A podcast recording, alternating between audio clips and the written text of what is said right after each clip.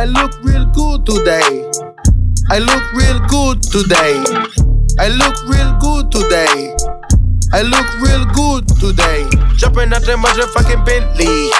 Rolling in got some new Balenci's. Walking with a pocket full of Benjis. I'm a 10 piece. I look real good today. I look real good today.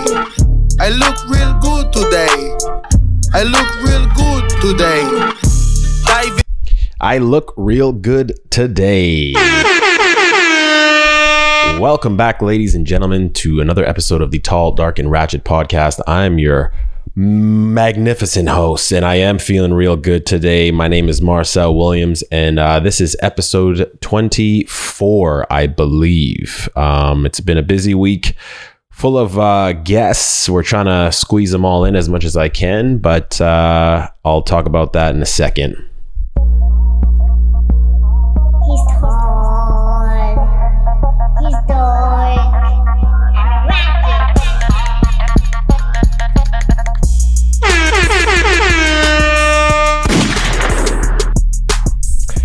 Right, peoples. Um, yeah, I feel like I got to kick things off by complimenting myself because I'm not getting any from the uh, the outside world. So guess what? Today I feel real good today, and I feel like I look real good today. So um, a round of applause for myself. You know. I'm uh, 33, as we mentioned last week, and it's crazy that it's only been a week since my birthday, and it feels like um, a lot has happened. Um, it's it's been mentally draining having all of these conversations that I've been having. So you guys saw my first guest was uh, Stefania Serna. So shout out to her. She um, is from that L Break TV. Uh, we had a very fun conversation. Um, and later on in the week, I had another conversation, and uh, you'll see that one on Thursday um, with a life and confidence coach. And we went real deep into my demons. So that one uh, extended over an hour. Um, and we we discussed everything from you know addictions to your device because of course that social dilemma documentary dropped on netflix and everyone was talking about that.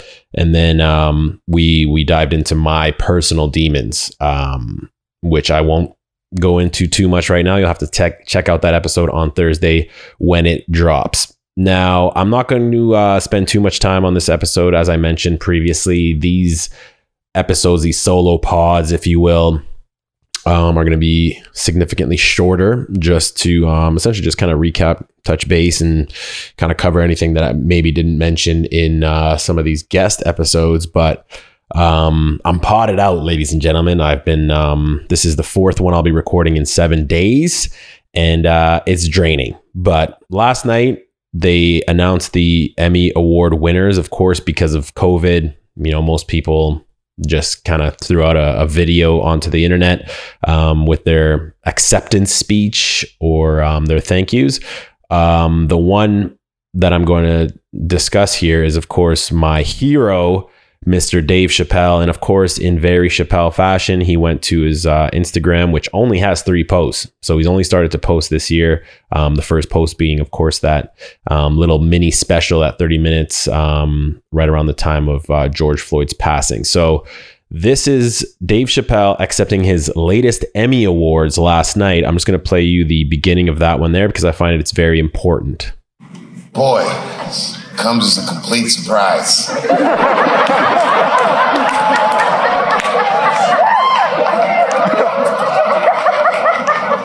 I mean, I read all the reviews and they said so many terrible things. They were embarrassed for me. I had lost my way. It wasn't even worth watching.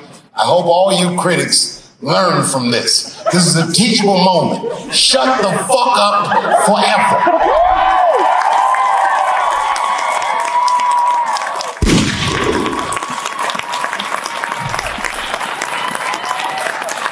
Two in a night. These aren't them. These are the ones I won for the other ones, motherfucker.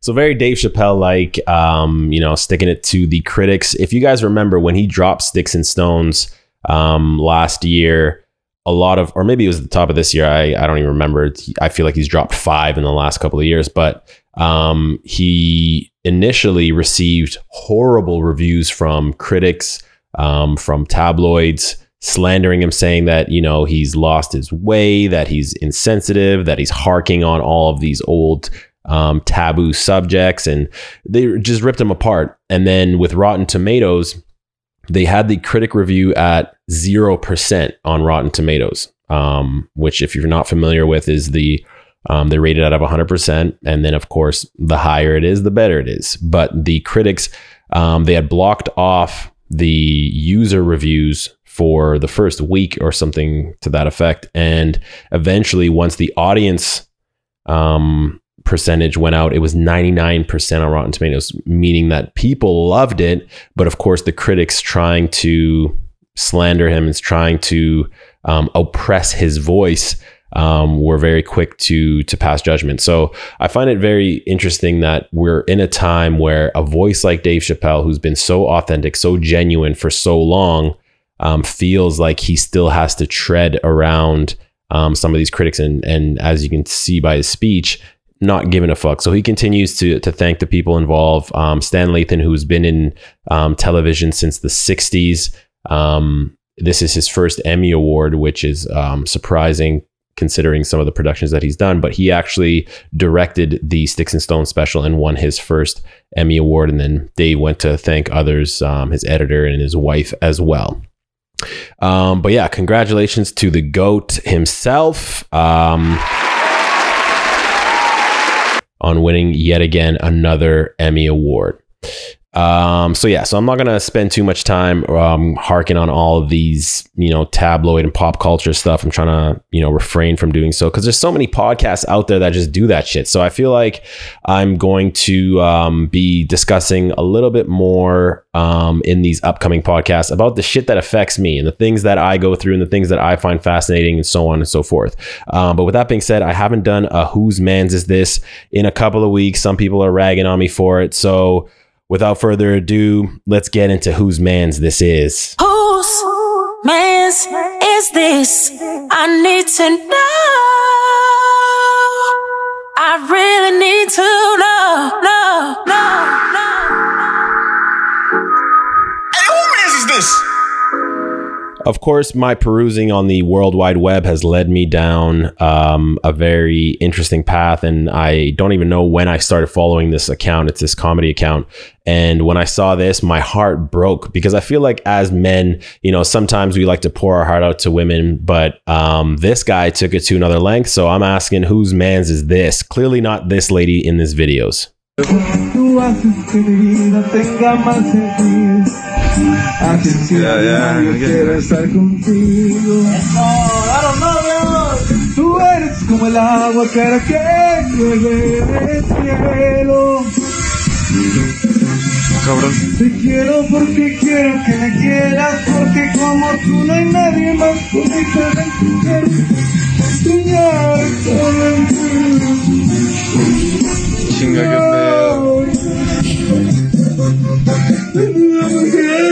Tranquilo, güey. Tranquilo, güey, tranquilo. Mis deseos cuestión de. All right. So now, if you're just listening in right now, it's essentially this gentleman who was very sweet. He came out with his PA system to sing and court his lady. Um, but little to his um, his knowledge, she was actually with another dude, and he ends up coming out halfway through the song. But the crazy thing is, he continues to sing. Come on, man. Like, what were you thinking, my guy? Like, you. I, I get that the sentiment is that you maybe you know I don't know what the relationship was prior to to him finding out that he was the side piece, but you know he comes out hot out the gate singing out his heart and you could tell he's very enthusiastic excited and then she's telling him like yo bro you got to stop this. You got to cut this out. And then of course um, while he's serenading the gentleman comes out and he his heart is immediately broken. But i don't know if that's like a, a crippling thing where you just you don't know what to do so you just keep going. But the man kept singing. Like bruh give it up. She's clearly moved on with some dude with a cowboy hat who doesn't sing outside of her place. So, um, whose man's is this? Clearly not hers, but um, you know, I my heart goes out to the guy because I feel like as men, we've all been there some at some point in time in our lives where you know we've given our all to someone, not realizing that you know we weren't the one. Um, and uh, with that, we're gonna jump into um, the ratchet of the week as well because um, yeah, I didn't do that one last week either. So ratchet, let's get ratchet, ayy.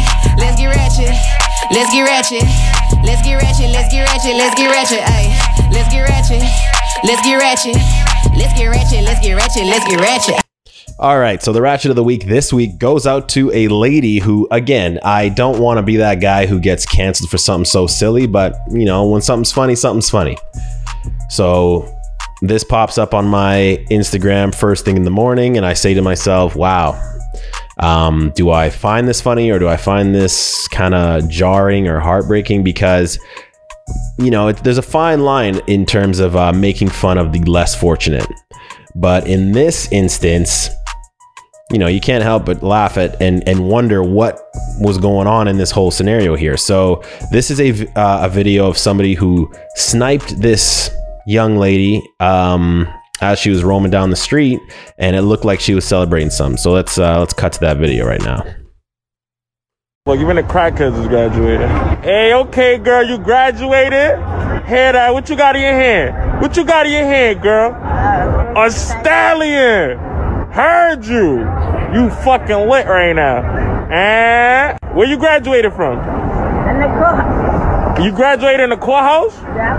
Heard you. They freed you? You came out on bail? Yeah. Heard you. Shit. Oh. Oye el otro. Oye el otro. Un cari All right, you get it. So this lady is roaming the streets with a stallion, which is uh, um, an alcoholic beverage, which which I'm not familiar with. Um, but she's roaming down the street in a full grad fit, but you can tell that you know um, she's a buck tea. Um, now, not uh, I mean, listen, if she genuinely actually graduated, then congratulations to her. That's a huge accomplishment. Um, but she claims that she graduated in the courthouse and um, I don't know how much validity there is to that, but I don't, I'm not really that familiar with the uh, judicial system and how you, if they have a ceremony for you once uh, once you graduate. But either way, she uh, she looked pretty proud of herself, and then um, I cut it off. But she later on just you know says some some derogatory things in Spanish and swerves off. But either way, um, another thing I want to discuss here real quick is.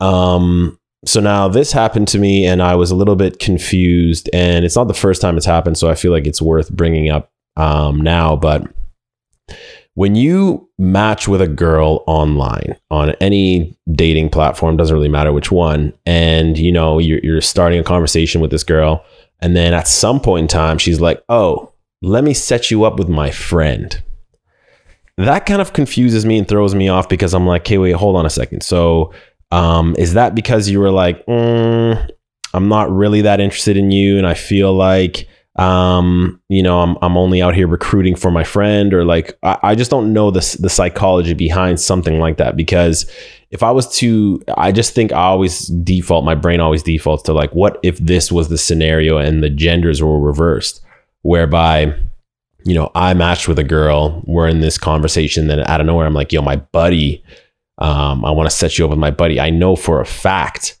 that a woman would probably take offense being like, oh, wait, so you're not interested? Like, you think you can just pass me over to your friend? And I feel like it'd be a situation, but girls do it so casually just like oh by the way um you should uh you should talk to my friend it's kind of just like well no um, and when this happened to me, I, I gave this girl the analogy. I'm like, listen, I'm sure your friend is a phenomenal cappuccino, but you can't be the barista who's like, uh, yeah, can I get a latte? And you're like, nah, you gotta try this cappuccino. It's like, yeah, I'm sure the cappuccino is great, but I just really want a latte right now. Hence the reason I came in and asked for a latte. I swiped right on you. I was interested in you. If I wanted your friend, I'm sure they're probably in there in that algorithm somewhere. But if we didn't link up, maybe the app didn't think that we were a good match. Or maybe I already grazed through that person thinking, mm, not aesthetically pleasing.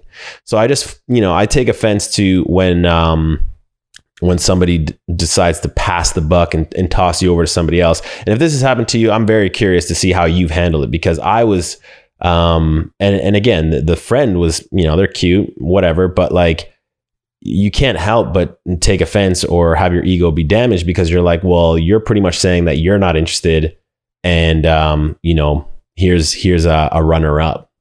So maybe that's just the way I see it. Maybe I'm completely off base with that, but either way, that's how I handle it.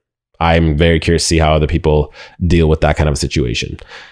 And uh, okay, so I've been in Toronto. I've been back here for a couple of weeks now, and um, still trying to adjust. You know, um, it's different this time around because I'm I'm trying to keep myself busy. I'm trying to network as much as possible. I'm trying to get myself um, situated, and um, yeah, like I said, I'm going to discuss a lot in, in more depth on Thursday. But one of the things that I'm I'm trying to deal with are my demons. And one thing that I forgot to mention in that podcast, which is why I'm bringing it up now, is that um, I think in the passing of my friend recently, just before I moved out here, um, it had me very reflective. And still to this day, I haven't really soaked in the fact that this person is gone. And I think everyone kind of um, absorbs that kind of information in a different way. And for me, I know it's not going to be something where I can just you know, I, I receive the information, I process the information, and I move on. It's it's going to be something that I'm going to have to sit with for a while.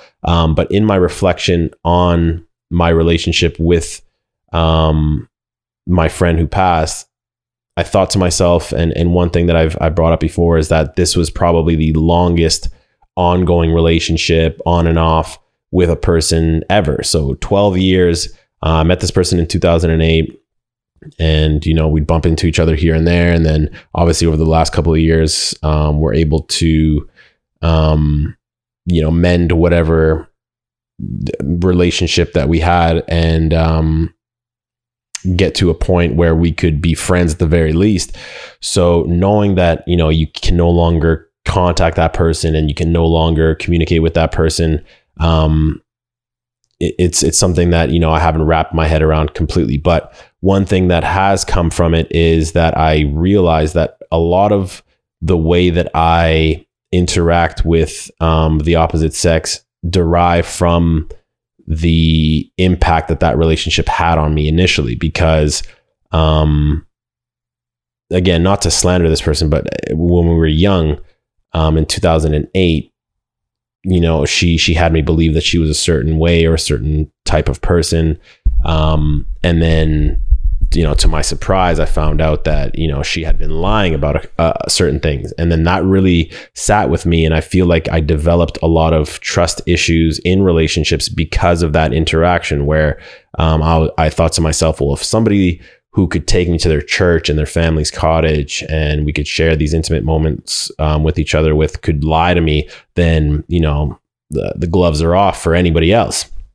So i kind of developed this um, reluctance of trust when it came to um, encountering new partners and so on. So um, in thinking about that i've i've really kind of been wrapping my head around my current behavior and and I, I, point the finger at no one. I know I'm a grown ass man. I should be able to um, approach every situation as uh, you know, giving people the benefit of the doubt and so on. But it's a lot harder than anticipated, and and um, I find that in the way that I treat women in my head, I think I'm doing them justice by being charming and being um, this passionate person, but um, a lot of those jaded feelings and sentiments carry on from person to person. And I find that um, it becomes this form of, of validation for myself where I feel like if I give somebody just enough, then I'm doing my part in that relationship, not realizing that I'm never really giving it a fair chance um, because I carry these um, these demons. So, in being self aware of my behavior and my view towards women, it's something that I'm definitely trying to to work on on correcting. So,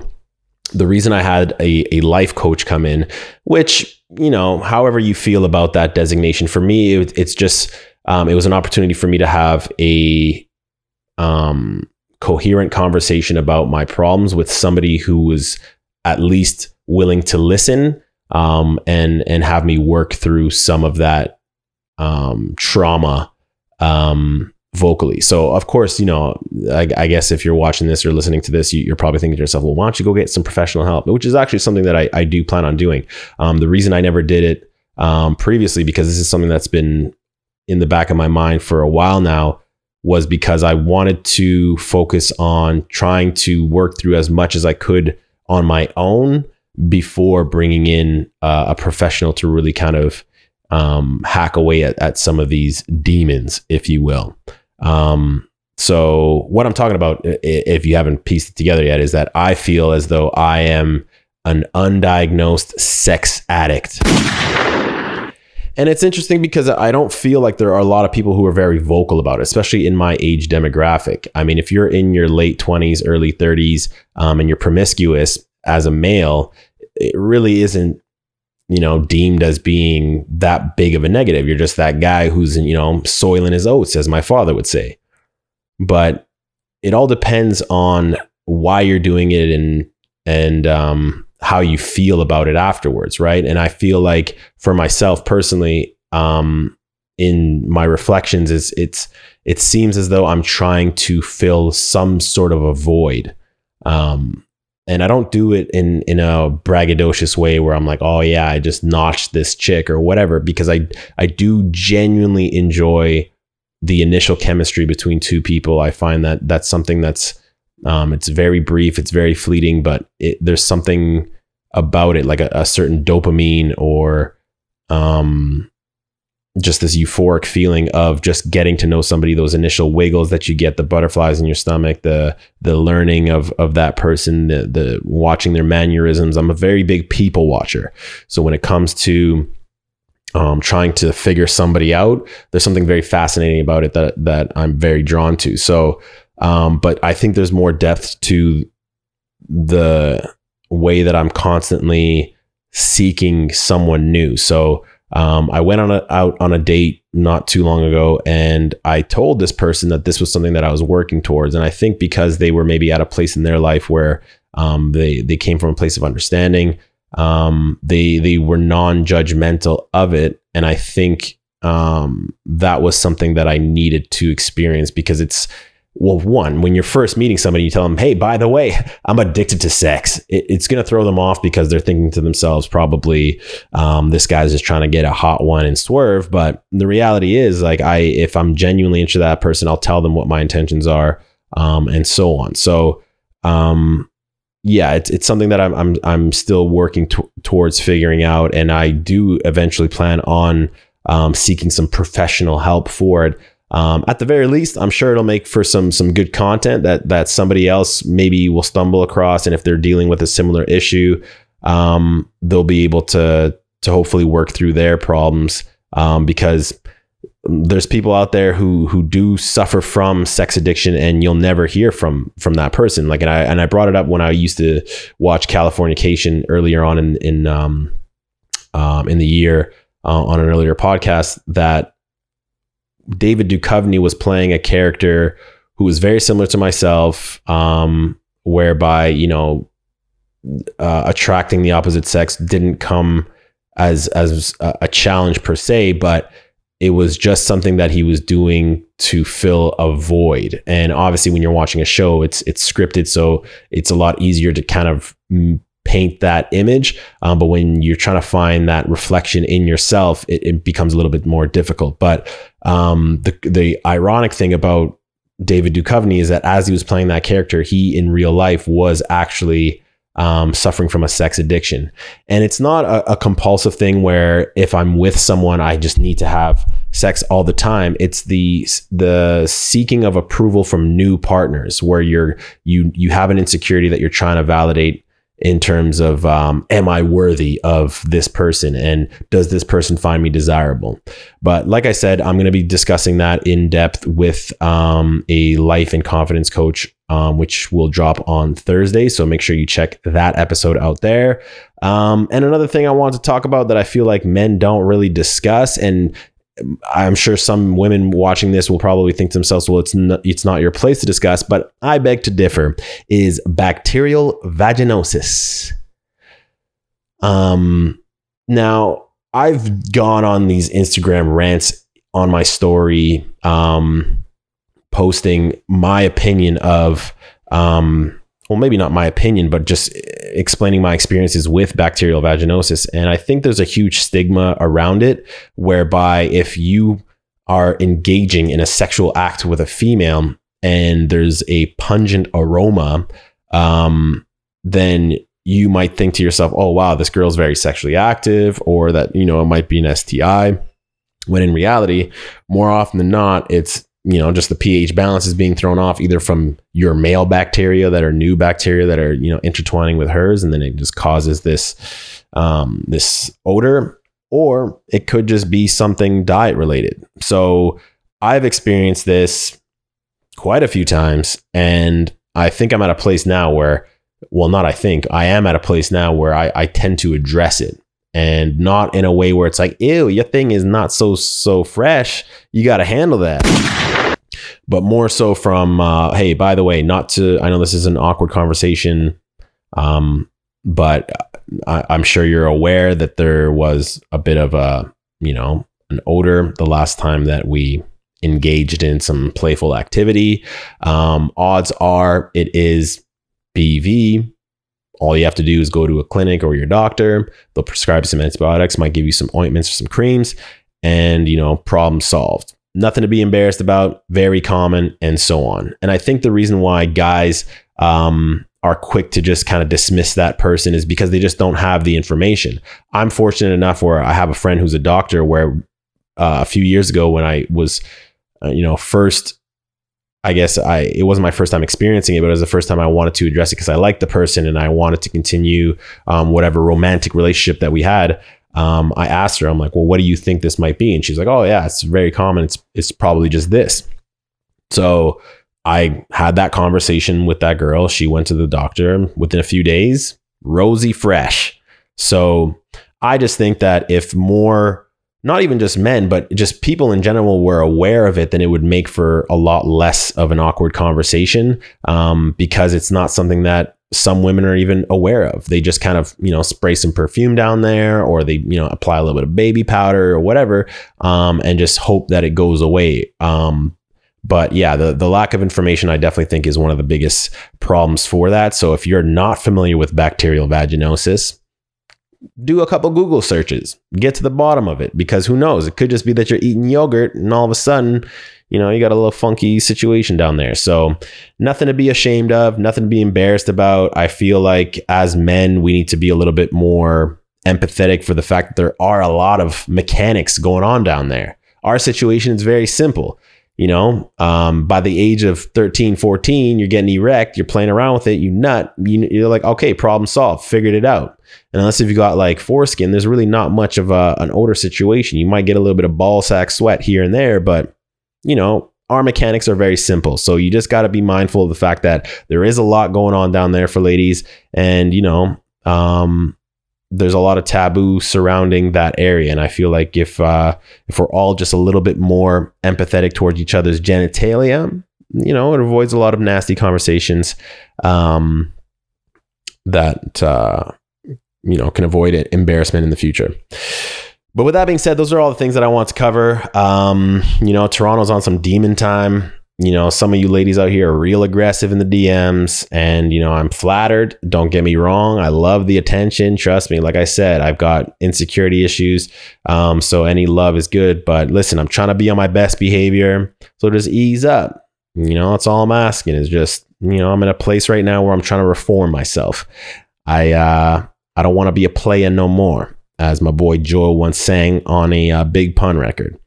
Um, but with that being said, like I said, I'm going to keep these brief, trying to keep them to under uh, 30 minutes a pop. So check out that Thursday episode with uh, Lily Lime Lemon, aka Lily Yan. Um, and uh, feel free to give me some feedback. But if you are listening in, make sure you follow, leave a review on Spotify, on Apple, on Google, wherever it is that you're listening. And if you're watching this, make sure you like, follow, subscribe, do all that fun stuff, share it with your friends. But thank you very much. This has been yet an, again another episode of the Tall, Dark, and Ratchet podcast with your boy Marcel Williams. And I'll see ya next Monday. Peace.